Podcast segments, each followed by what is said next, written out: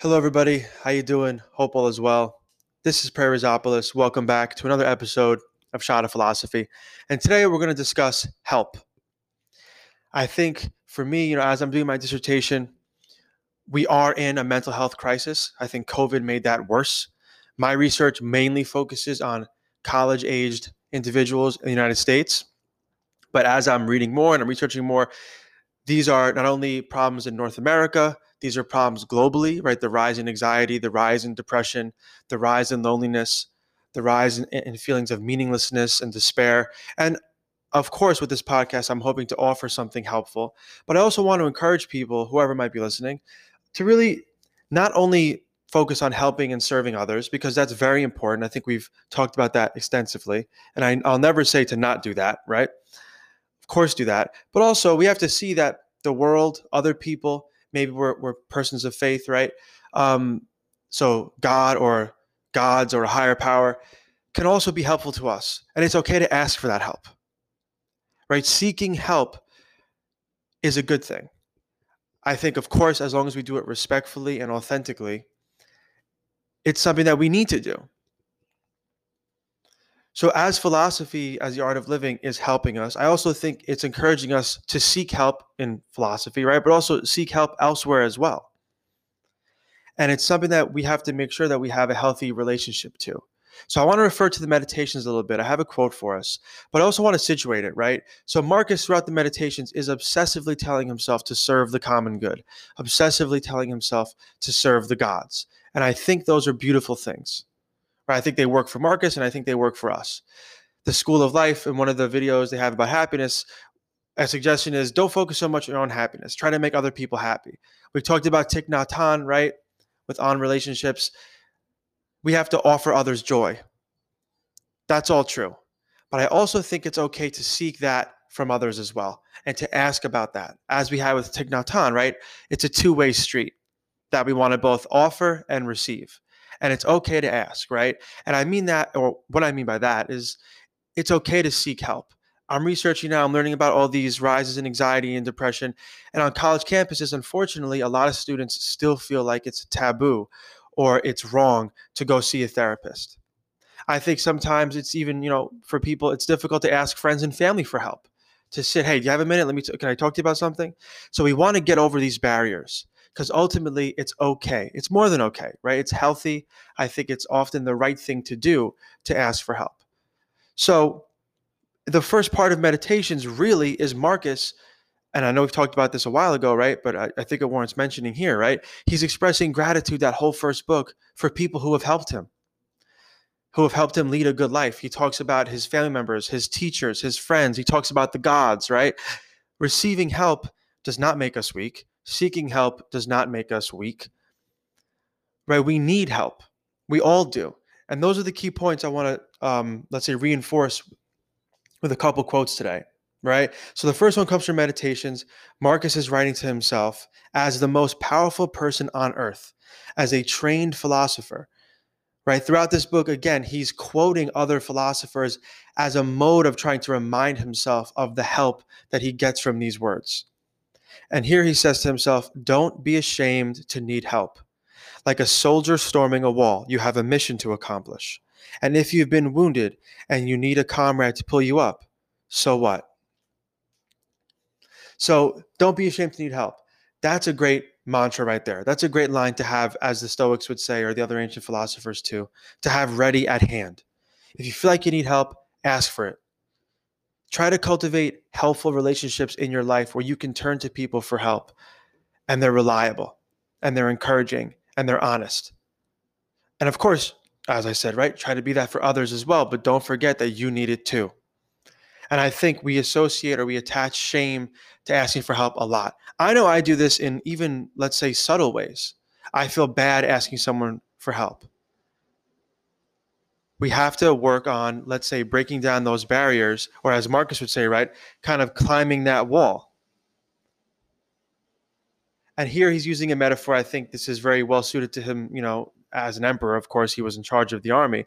But also, I think we see, as I've said many times, these great metaphors in ancient philosophy that connect living a good life, leading a healthy life, a philo- uh, you know, uh, let's say a philosophical life, to something like warfare, or to something like, as Michel Foucault would say, we got another quote from him in a second in his book Ethics, spiritual combat. We need people in our lives who, as Marcus is saying here, will pull us up, and it's okay to ask for that. Right? Don't be ashamed to need help. To me, also means don't be ashamed to need help and then ask for it Okay. And the idea, too, I, I, love this, right? We all have a mission to accomplish, and we all have wounds that make those missions difficult. If we're talking about philosophy, our main mission is eudaimonia, right? Which is a fulfilling life, a life of purpose, a life that's meaningful. And within that idea, as we've said, right, there's going to be suffering and there's going to be success, there's going to be happiness and joy. But with our suffering, we don't have to feel as if we need to bear that alone we could even say, I think that for Marcus, his notebook where he's writing this meditation, he had to take the time, right? I think something that you know might sometimes get in the way too is you just feel ridiculous, you feel absurd, and you know, in uh, in your examination of your ideas and your thoughts. Well, so what? Write them down, and that's also what a loving relationship, friendship, romantic relationship, or family relationship, right, might give us. By that I mean the absurdness of your thoughts when speaking with a loving friend, right, is kind of secondary. And by that I mean they don't focus on that. They don't they don't just say, "Oh, that's that's absurd. Forget about it." They say, "Well, why do you feel that way?" They say, "Yeah, that's a little bit out there, but you know, we all have thoughts like that. Let's let's talk about it for a minute." Right? We want to have people in our lives who are not dismissive of what even might might seem absurd and what even might actually be absurd, because everyone has absurd thoughts right? So that i think for me at least might lead to some feelings of why one might be ashamed to get help. You just like all these thoughts are too ridiculous. No they're not. At the very least try writing them down in a notebook reading them for yourself. And maybe that's enough. Like okay you know what? I see my own thinking as marcus is doing. This is a form of therapy. I can look at my thoughts more clearly. I can see how and why. Not only are they absurd but they're not helpful. They're not true. And they're not things i want to continue perpetuating. And even then once again, think it no shame to ask someone else. The gaze of another person, the ear, let's say the, the thoughtful gaze and the thoughtful ear of another person can be really helpful. And on that note, I've got a great, you know, another great quote here from Michel Foucault from his book Ethics, where he's talking about the process of self-writing, um, like a correspondence, right? So Seneca was famous for this in Seneca's letters. He would write to his students, and his students would write back to him. And this is a form of philosophical guidance, and I would even argue a form of therapy. Right? And Foucault shares the following It is necessary to train oneself all one's life, and one always needs the help of others in the soul's labor upon itself. Always needs the help of others. That to me is a very powerful idea. Right? And he talks about the letter that one sends to help one's correspondent, right? Or someone that they're speaking to. And I think we see this and we feel this with the Socratic dialogues, right? What makes a question Socratic?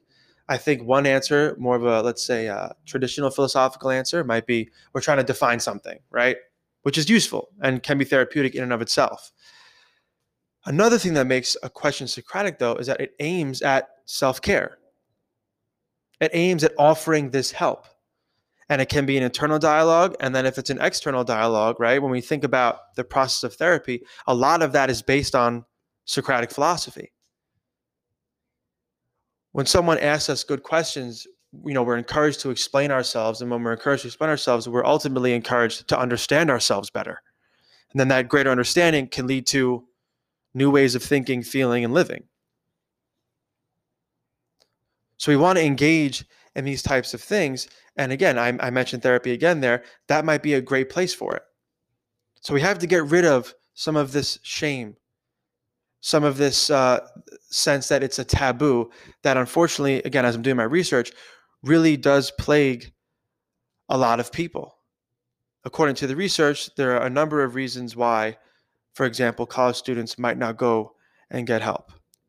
So we want to maybe within ourselves, if we feel like we might benefit from some help, identify those things and as we've done here, right, kind of break them down. Maybe ask a friend, hey, I'm thinking about this, and open ourselves up to potentially considering it more seriously. And I also think to a large extent, right, one of the things I hope hope to encourage in my students, right, is that they adopt a practice. Well, what are some barriers to adopting a practice? I think some of those reasons might be the same as why one might not pursue therapy or one might not try to take some time with a friend or loved one to uh, to examine this stuff. Well, I don't have the time, or it's not going to help anyway. Do not make those assumptions. You might have the time. Look at your calendar. Again, we talked yesterday about scheduling a lazy day. Maybe schedule a little bit of time for a practice or time for a conversation with someone who you th- you know you think they might be helpful. And then the second one too is also really insidious and difficult. It won't be helpful. Well, might it be?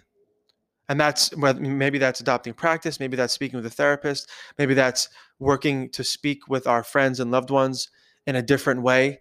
That again, we're seeking help. We're not just offering help, or let's say having uh, different types of discussions, but we more consciously and deliberately and purposefully seek help from those around us. Oh, they won't help. That won't be helpful. Well, don't assume that. Try.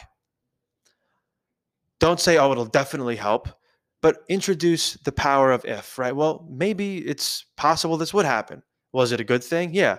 Okay, well, if it's a good thing and it's possible, it's worth trying. And Marcus, again, I think would really agree with that. And as we've talked about, I think a little bit with the school of life, uh, in regards to how our childhood shape us and stuff, everybody's wounded. Nobody escapes that. That's a natural part of being a human, right? As we said with the Buddhists, right? Life is suffering. And of course, everyone has different types of wounds, and we could even say different sized wounds. That doesn't mean, though, right, that there are people without any wounds at all. It doesn't happen. So it's okay to be wounded. It's okay to ask for help. It's not a big deal. And I think that's also, sorry, an interesting point, right? Even for me, like mention something to a friend, I'm like I make a big deal of. I'm like, ah, I don't want to bother them. That's an assumption. What if they're not bothered? Ironically, I know for me, when I get to help my friends or I feel like I've been helpful, I feel really good. Not because they have a problem, but because I think a part of being a friend is that I offer my time and my genuine attention to these people. I think it's such an admirable trait to be like, you know what? Nah, I'll sit with you all night and talk about this. You could call me anytime. I'll, it doesn't matter. Wake me up. I'll wake up and we'll talk. And that's, I think, a really nice element of any healthy relationship. I'm here for you no matter what. Well, we have to be open to also asking others to be there for us. And that's not always easy. Again, Marcus here, I think throughout the meditations, is grappling with himself. He's fighting with himself. He probably, when he wrote this, was feeling ashamed that he needed help in some way. And he had to remind himself don't. I love again how he's using the word you here. He's telling himself, if you've been wounded and you need a comrade to pull you up, so what? He's trying to make light of the situation. That so what question mark is interesting, right? It's not a big deal. So I hope this was I hope this was a little bit encouraging. And I also hope, of course, that this podcast has been helpful in some way. But don't stop here, right? If it's been helpful and you still have questions, again, you could email me. I'll do my best to get back to you. Shot of philosophy at gmail.com. But also consider these other suggestions, right? Maybe consider a therapist. Maybe consider cultivating different types of relationships with your loved ones and friends and seek help within those relationships. Don't be ashamed of it. We all need help. We're all wounded, and it's okay. I hope this was helpful. Thank you for listening, and I'll talk to you soon.